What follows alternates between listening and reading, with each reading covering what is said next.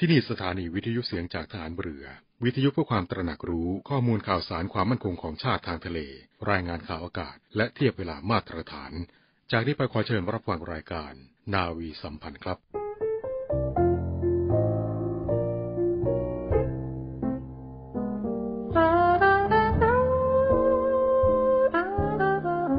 การปิดทองหลังพระนั้น เมื่อถึงคราวจำเป็นก็ต้องปิดว่าที่จริงแล้วคนโดยมาก ไม่ค่อยชอบปิดทองหลังพระกันนัก เพราะนึกว่าไม่มีใครเห็น แต่ถ้าทุกคนพากันปิดทองแต่ข้างหน้า ไม่มีใครปิดทองหลังพระเลย พระจะเป็นพระที่งามบริบูรณ์ไม่ได้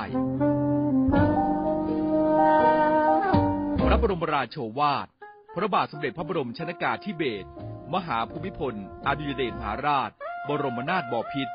ในพิธีพระราชทานปริญญาบัตรของจุฬาลงกรณ์มหาวิทยาลัย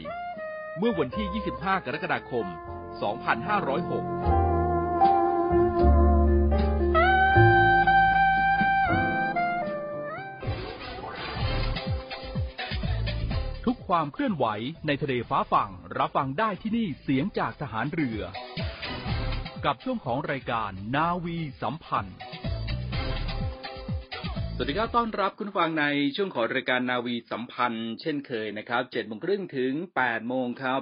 นาวีสัมพันธ์ในช่วงเวลานี้ทางสถานีวิทยุในเครือข่ายเสียงจากทหารเรือครับ เช้านี้ก็เป็นหน้าที่ของผมเรืองมงสิทธิ์สอนใจดีดำเนินการนะครับ ข่าวสารต่างๆครับที่จะนำมาอัปเดตให้กับคุณผู้ฟังได้รับฟังกันนะครับในช่วงเวลานี้ ก็ติดตามกันได้เป็นประจำทุกเช้านะครับ ทีมงานนาวีสัมพันธ์ของเราก็จะ สลับสับเปลี่ยนกันมาพูดคุยกับคุณผู้ฟังตรงนี้ 15 สถานี 21 ความถี่ครับ ในเช้าวันนี้นะครับ เรามาเริ่มต้นกันที่ข้อกำหนดออกตามความในมาตรา 9 แห่งพระราชกำหนดการบริหาร ราชการในสถานการณ์ฉุกเฉิน พุทธศักราช 2548 ฉบับที่ 46 ครับ มีผลแล้วนะครับ ราชกิจจาประกาศสวมหน้ากากอนามัยตามความสมัครใจ เว้นพื้นที่แออัดกลุ่มเสี่ยงยังต้องใส่ครับ เว็บไซต์ราชกิจจานุเบกษานะครับออกข้อกำหนดและข้อปฏิบัติที่เกี่ยวข้องกับสถานการณ์โควิด -19 ครับ โดยระบุถึงการปรับปรุงพื้นที่สถานการณ์เป็นสีเขียวทั้งประเทศ แล้วก็ผ่อนคลายข้อปฏิบัติในการสวมหน้ากากอนามัยนะครับ หรือว่าหน้ากากผ้านะครับ ใจความสำคัญครับ ก็อาศัยอำนาจตามความในมาตรา 9 แห่งพระราชกำหนด การบริหารราชการในสถานการณ์ฉุกเฉิน พุทธศักราช 2548 และมาตราการ 11 แห่งพระราชบัญญัติ ระเบียบบริหารราชการแผ่นดิน พุทธศักราช 2534 นะครับท่านนายกรัฐมนตรีครับก็จึงออกข้อกำหนด และข้อปฏิบัติแก่ส่วนราชการทั้งหลาย ตามคำแนะนำของศูนย์บริหาร สถานการณ์แพร่ระบาดของโรคติดเชื้อไวรัสโคโรนา 2019 หรือว่า สบค นะครับ ในวันนี้ก็จะมีเรื่องราวของรายละเอียดมาให้คุณผู้ฟังได้รับทราบกันครับ ตามที่ได้มีประกาศสถานการณ์ฉุกเฉินในทุกเขตท้องที่ทั่วราชอาณาจักรตั้งแต่วันที่ 26 มีนาคม พุทธศักราช 2563 นะครับ แล้วก็ต่อมาได้ขยายระยะเวลาการบังคับใช้ประกาศสถานการณ์ฉุกเฉินดังกล่าว ออกไปอย่างต่อเนื่องเป็นระยะนั้น โดยที่สถานการณ์การระบาดของโรคติดเชื้อ ไวรัสโคโรนา 2019 หรือโควิด -19 ครับ ปัจจุบันก็ได้คลี่คลาย และมีแนวโน้มในทางที่ดีขึ้น จากการดำเนินมาตรการทางสาธารณสุขอย่างเข้มข้นและต่อเนื่อง ส่งผลให้จำนวนผู้ป่วยและผู้เสียชีวิตจากโรคดังกล่าวลดลงเป็นลำดับครับ จนสามารถผ่อนปลนบรรดามาตรการและข้อจำกัดต่างๆ ให้ประชาชนและผู้ประกอบการสามารถดำรงชีวิต และดำเนินกิจกรรมทางเศรษฐกิจและสังคมได้ใกล้เคียงกับปกติครับ รวมไปถึงการผ่อนคลายข้อจำกัด เรื่องการเดินทาง โดยเฉพาะการเดินทางระหว่างประเทศ จากเดิมที่เคยกำหนดเป็นมาตรการสกัดกั้นเชื้อโรคอย่างเร่งด่วน โดยปรับให้สอดคล้องกับนโยบายเปิดประเทศของรัฐบาลเพื่อรับผู้เดินทางจากทั่วโลก การดำเนินการตามแผนและมาตรการจัดการด้านสาธารณสุข ทั้งหลายนี้นะครับเพื่อเตรียมความพร้อมการเปลี่ยนผ่านสู่ระยะ ที่จะประกาศให้เป็นโรคติดต่อทั่วไปนะครับ ซึ่งในการนี้รัฐบาลครับโดยข้อเสนอของฝ่ายสาธารณสุข จึงเห็นสมควรพิจารณาปรับลดระดับพื้นที่สถานการณ์ทั่วราชอาณาจักร ผ่อนคลายมาตรการควบคุม และป้องกันโรคให้สอดคล้องกับสถานการณ์ปัจจุบัน และการขับเคลื่อน กิจกรรมทางเศรษฐกิจ ควบคู่กับการคงดำรงมาตรการที่จำเป็นสำหรับป้องกัน และควบคุมโรค รวมทั้งเพิ่มมาตรการเฝ้าระวังโรคต่อไปอีกช่วงระยะเวลาหนึ่ง เพื่อควบคุมการระบาดของโรค ให้เป็นไปอย่างมีประสิทธิภาพสูงสุดครับ ซึ่งก็อาศัยอำนาจตามความในมาตรา 9 แห่งพระราชกำหนด การบริหารราชการในสถานการณ์ฉุกเฉิน พุทธศักราช 2548 และมาตรา 11 แห่งพระราชบัญญัติ ระเบียบบริหารราชการแผ่นดิน พุทธศักราช 2534 นายกรัฐมนตรีจึงออกข้อกำหนดและข้อปฏิบัติ แก่ส่วนราชการทั้งหลายตามคำแนะนำของศูนย์บริหาร สถานการณ์การแพร่ระบาดของโรคติดเชื้อ ไวรัสโคโรนา 2019 หรือโควิด -19 นะครับหรือว่าสบคดังต่อไปนี้ครับ ข้อหนึ่งครับการปรับปรุงเขตพื้นที่จังหวัดตามพื้นที่สถานการณ์ และยกเลิกการกำหนดพื้นที่นำร่องด้านการท่องเที่ยวครับ ให้สบคนะครับมีคำสั่งปรับปรุงเขตพื้นที่จังหวัดจำแนกตามเขตพื้นที่สถานการณ์ครับ เพื่อให้สอดคล้องกับสถานการณ์การระบาดที่เกิดขึ้นในปัจจุบัน และเป็นไปตามแผนการเปิดประเทศ เพื่อฟื้นฟูเศรษฐกิจของรัฐบาลนะครับ โดยให้นำมาตรการควบคุมแบบบูรณาการที่กำหนดไว้สำหรับพื้นที่สถานการณ์ระดับต่างๆ ข้อห้าม ข้อยกเว้น และข้อปฏิบัติที่ได้ประกาศไว้แล้วก่อนหน้านี้ มาใช้บังคับเท่าที่ไม่ขัด หรือแย้งกับข้อกำหนดนี้ครับ ให้ยกเลิกการกำหนดพื้นที่นำร่องด้านการท่องเที่ยวตามคำสั่งศูนย์บริหาร สถานการณ์การแพร่ระบาดของโรคติดเชื้อไวรัสโคโรนา 2019 หรือโควิด -19 ที่ 10ทับ2565 นะครับ เรื่องพื้นที่สถานการณ์ที่กำหนดเป็นพื้นที่เฝ้าระวังสูง และพื้นที่นำร่องด้านการท่องเที่ยว ตามข้อกำหนดออกตามความในมาตรา 9 แห่งพระราชกำหนดการบริหารราชการในสถานการณ์ฉุกเฉิน พุทธศักราช 2558 ลงวันที่ 30 พฤษภาคม พุทธศักราช 2565 นะครับ แล้วก็ข้อกำหนดที่ได้ประกาศไว้ก่อนหน้านี้ครับ ข้อ 2 ครับ การขยายเวลาการบังคับใช้มาตรการควบคุม และป้องกันโรค ให้บรรดามาตรการควบคุมแบบบูรณาการ ข้อห้าม ข้อยกเว้น และข้อปฏิบัติสำหรับพื้นที่สถานการณ์ระดับต่างๆ รวมทั้งมาตรการเตรียมความพร้อม ตามข้อกำหนดฉบับที่ 37 ลงวันที่ 30 ตุลาคม พุทธศักราช 2564 นะครับ ข้อกำหนดฉบับที่ 44 ลงวันที่ 29 เมษายน พุทธศักราช 2565 เฉพาะการปรับปรุงมาตรการควบคุมแบบรุณาการและการปรับปรุงการกำหนดผู้เดินทางเข้ามาในราชนาจักร และข้อกำหนดฉบับที่ 45 นะครับ ลงวันที่ 30 พฤษภาคม พุทธศักราช 2565 เฉพาะมาตรการควบคุมและป้องกันโรคสำหรับสถานบริการหรือสถานที่เสี่ยงต่อการแพร่โรคทั่วราชนาจักร รวมถึงบรรดามาตรการหลักเกณฑ์นะครับ หรือว่าแนวปฏิบัติ ที่พนักงานเจ้าหน้าที่หรือหน่วยงานที่รับผิดชอบกำหนดขึ้นภายใต้ข้อกำหนดดังกล่าว ยังคงมีผลใช้บังคับ เท่าที่ไม่ขัดหรือแย้งกับข้อกำหนดนี้ครับ ข้อ 3 ครับ การผ่อนคลายข้อปฏิบัติในการสวมหน้ากากอนามัยนะครับ หรือว่าหน้ากากผ้าทั่วราชนาจักร เพื่อให้ประชาชนครับสามารถดำเนินชีวิตได้ใกล้เคียงกับสภาวะปกติยิ่งขึ้น จึงสมควรผ่อนคลายข้อจำกัด ในเรื่องการสวมหน้ากากอนามัย หรือหน้ากากผ้านะครับ โดยยกเลิกความในข้อหนึ่งแห่งข้อกำหนดออกตามความในมาตรา 9 แห่งพระราชกำหนดการบริหารราชการในสถานการณ์ฉุกเฉิน พุทธศักราช 2548 ฉบับที่ 24 ลงวันที่ 19 มิถุนายน พุทธศักราช 2564 ครับ การสวมหน้ากากอนามัยนะครับ หรือว่าหน้ากากผ้า ให้เป็นการปฏิบัติโดยความสมัครใจครับ โดยขอให้ประชาชนนะครับ ก็พิจารณาประโยชน์ ตามข้อมูลที่ฝ่ายสาธารณสุขรายงานครับว่า การสวมหน้ากากอย่างถูกวิธีเป็นประโยชน์ด้านสุขอนามัย ในการป้องกันการแพร่เชื้อ และการรับเชื้อ ทั้งเชื้อโรคโควิด และโรคติดเชื้อทางระบบทางเดินหายใจอื่น ๆ นะครับ รวมทั้งยังสามารถลดความเสี่ยงอื่นที่อาจมีผลกระทบ ต่อสุขภาพ กระทรวงสาธารณสุข กรมอนามัยนะครับ ก็มีข้อแนะนำครับให้ประชาชนทั่วไปนะครับ สวมหน้ากากอนามัย เมื่ออยู่ร่วมกับบุคคลอื่น ในสถานที่หรือในพื้นที่แออัด มีการรวมกลุ่มคนจำนวนมาก ไม่สามารถเว้นระยะห่างได้ หรืออากาศระบายถ่ายเทไม่ดีนะครับ เพื่อลดความเสี่ยงในการแพร่เชื้อหรือรับเชื้อครับ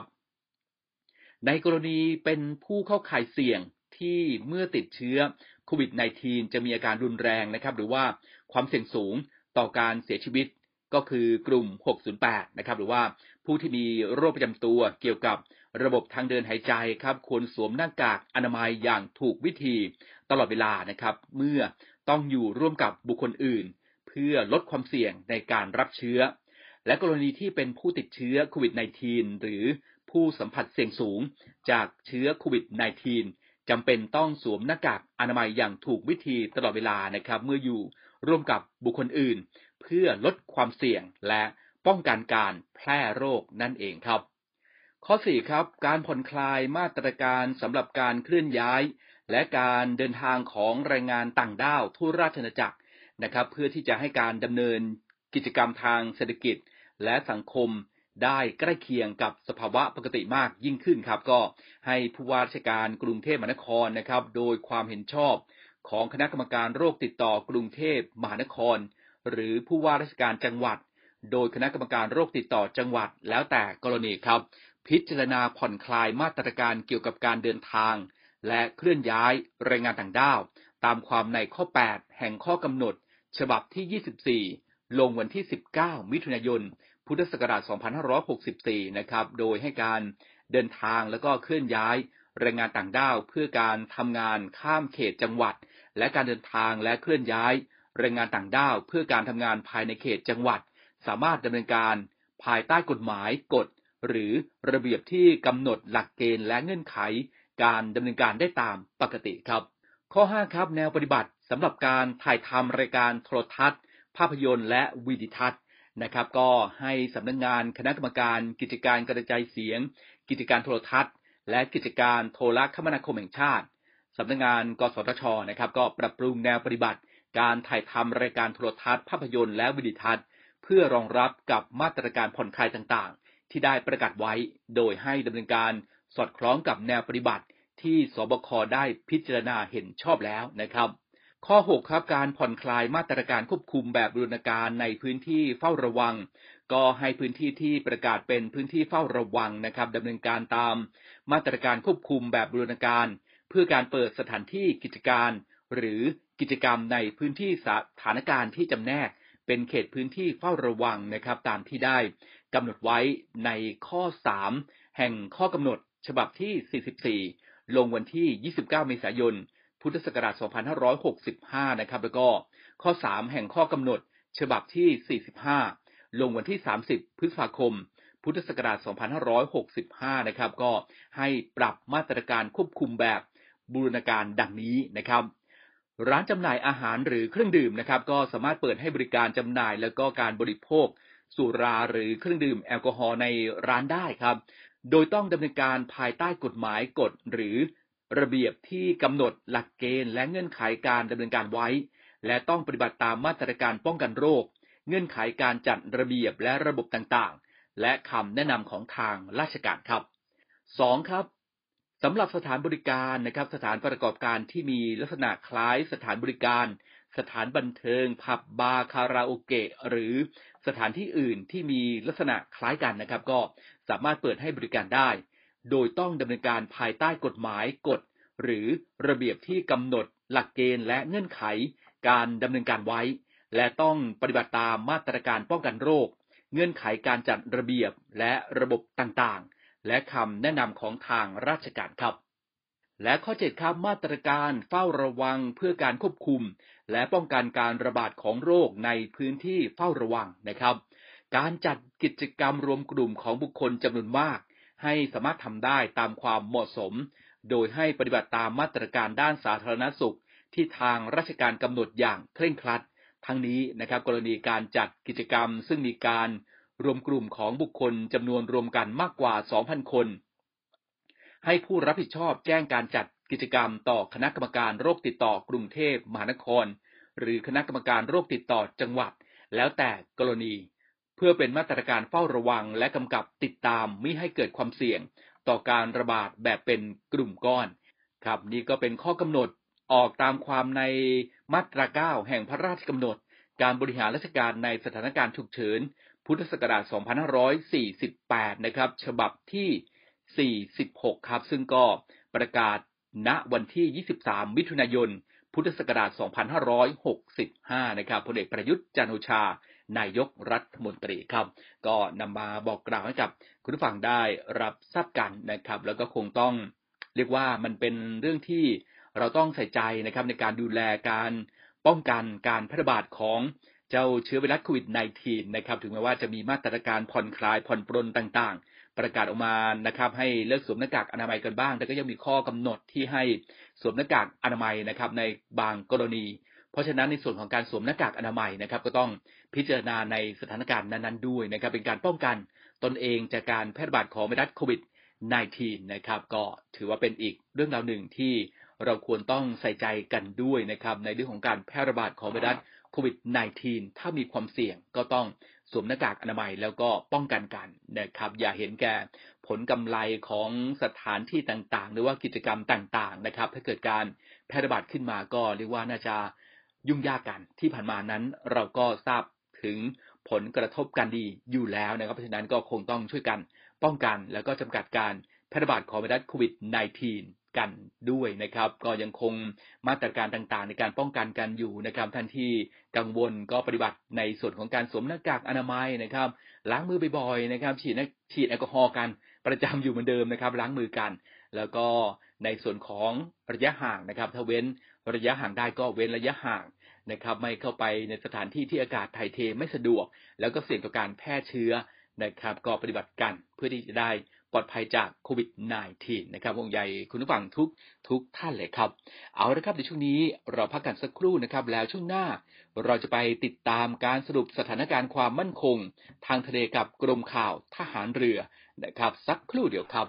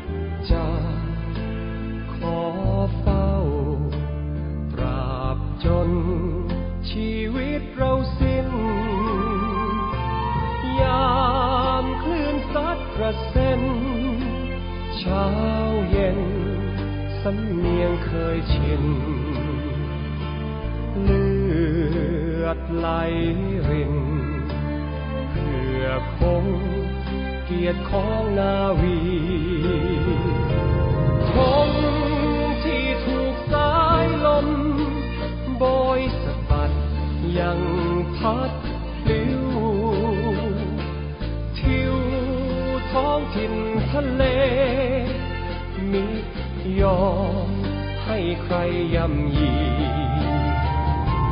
เรือแม้จะต้องจม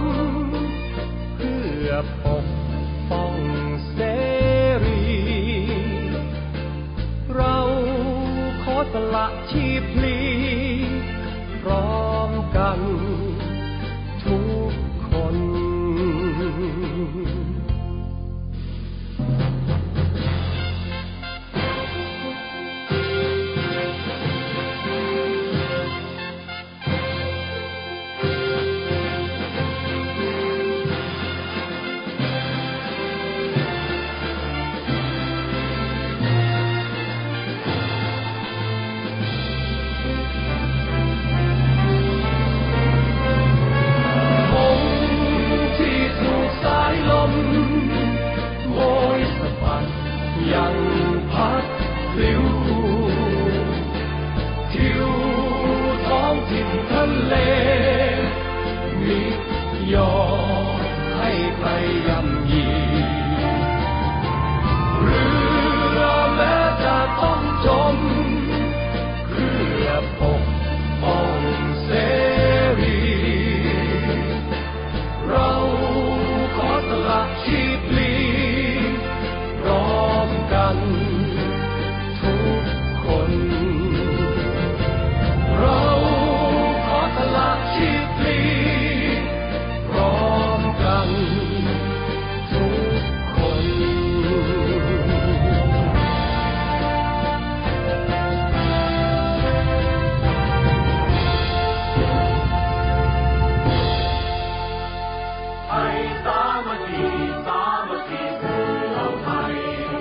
มการแข่งขันกีฬาประเพณีโรงเรียนทหารตำรวจ ครั้งที่ 58 ประจำปี 2565 ระหว่างวันที่ 30 มิถุนายน 2565 ถึงวันที่ 8 กรกฎาคม 2565 ณ สนามกีฬาราชนาวี สตหีบและสนามกีฬาโรงเรียนในเรือ โดยมีโรงเรียนในเรือเป็นเจ้าภาพ และมีโรงเรียนในร้อยพระจุลจอมเกล้า โรงเรียนในเรืออากาศน้ำบินทักกษัตริยาธิราช และโรงเรียนในร้อยตำรวจเข้าร่วมการแข่งขัน โดยมีพิธีเปิดการแข่งขันในวันที่ 1 กรกฎาคม 2565 เวลา 15นาฬิกา30 นาที และพิธีปิดการแข่งขันในวันที่ 8 กรกฎาคม 2565 เวลา 14นาฬิกา30 นาทีณสนามกีฬาราชนาวีสัตหีบจังหวัดชนบุรี สามารถติดตามการแข่งขันกีฬาได้ใน Facebook โรงเรียนในเรือ และเว็บไซต์โรงเรียนในเรือ www.rtna.ac.th พลังสามัคคีสี่เหล่า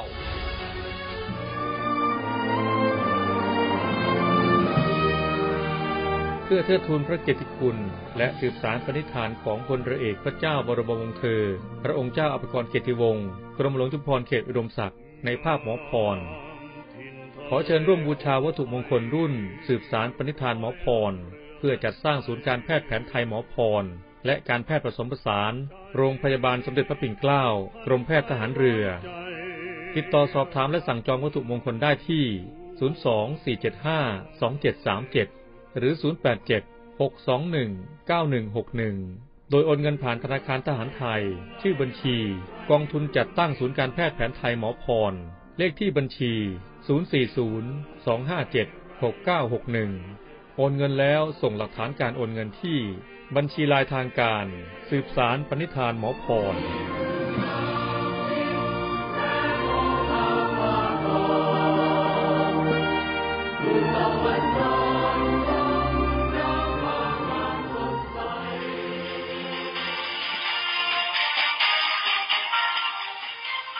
ดีครับรมข่าวทางเรือ ขอสรุปสถานการณ์ความมั่นคงทางทะเลที่น่าสนใจสำหรับประเด็นแรกที่น่าสนใจของวันนี้ ญี่ปุ่นตรวจพบเรือรบของกองทัพเรือจีน บริเวณใกล้หน้าน้ำจังหวัดชิบะ เมื่อวันที่ 21 มิถุนายน 65 มีรายงานการเปิดเผย ของกระทรวงกลาโหมญี่ปุ่นว่ากองกำลังป้องกันตัวเองทางทะเลญี่ปุ่น ตรวจพบเรือพิฆาตจำนวนสองลำ และเรือสนับสนุนจำนวนหนึ่งลำ ของกองทัพเรือจีน เดินเรืออยู่บริเวณหน้าน้ำฝั่งตะวันตกเฉียงใต้ ไปยังฝั่งตะวันออกเฉียงใต้ของจังหวัดชิบะ ทั้งนี้เมื่อสัปดาห์ก่อนตรวจพบเรือทั้งสามลำเดินเรือจากช่องแคบฟิชิมะเข้าสู่ทะเลญี่ปุ่นใกล้กับจังหวัดฮอกไกโด เพื่อไปยังมหาสมุทรแปซิฟิก นอกจากนี้เมื่อวันที่ 17 มิถุนายน 65 ได้มีรายงานการตรวจพบเรือรบของกองทัพเรือรัสเซียจำนวน 7 ลำ บริเวณหน้าน้ำใกล้กับเกาะอิสึทางตอนใต้ของกรุงโตเกียวอีกด้วย จากเหตุการณ์ดังกล่าวทำให้ญี่ปุ่น ได้เพิ่มการเฝ้าระวังต่อการเพิ่มกิจกรรมทางทหารของจีนและรัสเซีย ในพื้นที่อธิปไตยของญี่ปุ่นสำหรับประเด็นที่สองที่น่าสนใจนะครับ กองทัพเรืออินโดนีเซีย ประสบความสำเร็จในการทดสอบการปฏิบัติการของอากาศยานไร้คนขับสแกน Eagle 2เมื่อวันที่ 21 มิถุนายน 65 มีรายงานว่ากองทัพเรืออินโดนีเซีย ประสบความสำเร็จในการทดสอบการปฏิบัติการทางทะเลของอากาศยานไร้คนขับสแกน Eagle 2บริเวณช่องแคบมารูดา ด้วยการปล่อยจากเรือฟริเกต KRI อับดุลฮาลิมเปอร์ดานากุสมา ซึ่งติดตั้งระบบ Launch and Recovery System ทั้งนี้กองทัพเรืออินโดนีเซีย ได้รับการสนับสนุนอากาศยานไร้คนขับดังกล่าวจากสหรัฐ ภายใต้โครงการ Maritime Security Initiative แก่ชาติพันธมิตรในภูมิภาคเอเชียตะวันออกเฉียงใต้ เพื่อเสริมสร้างขีดความสามารถในการรักษาความมั่นคงทางทะเล ท่านสามารถติดตามข้อมูลเพิ่มเติมได้ที่เว็บไซต์กรมข่าวฐานเรือ www.genfu.navy.mi.th หรือ Facebook Fanpage กรมข่าวฐานเรือสำหรับวันนี้ขอขอบคุณทุกท่าน ที่ร่วมติดตามและรับชมสถานการณ์ความมั่นคงทางทะเล แล้วกลับมาพบกันใหม่ สวัสดีครับ บริษัทอู่กรุงเทพจำกัด รัฐวิสาหกิจในความควบคุมของกองทัพเรือ สังกัดกระทรวงกลาโหม มีความประสงค์จะให้เช่าที่ดินริมแม่น้ำเจ้าพระยา ย่านใจกลางเมือง แขวงยานนาวา เขตสาทรใกล้รถไฟฟ้า BTS สะพานตากสิน ขนาดพื้นที่ 20 ไร่ 1 งาน 82 ตารางวา เป็นระยะเวลา 30 ปี ด้วยวิธีการประมูล โดยเอกชนผู้ชนะการประมูล สามารถนำที่ดินที่เช่าไปพัฒนาเชิงพาณิชย์ ภายใต้หลักเกณฑ์และเงื่อนไขที่กำหนด ทั้งนี้ผู้สนใจสามารถดูรายละเอียดเพิ่มเติมได้ที่เว็บไซต์บริษัทที่ www.bangkok.co.th หรือติดต่อที่เบอร์ 023078576 ต่อ 105 และซื้อเอกสารข้อมูลการประกวดราคาได้ตั้งแต่วันที่ 1 มิถุนายน 2565 จนถึงวันที่ 15 กรกฎาคม 2565 ในวันและเวลาราชการ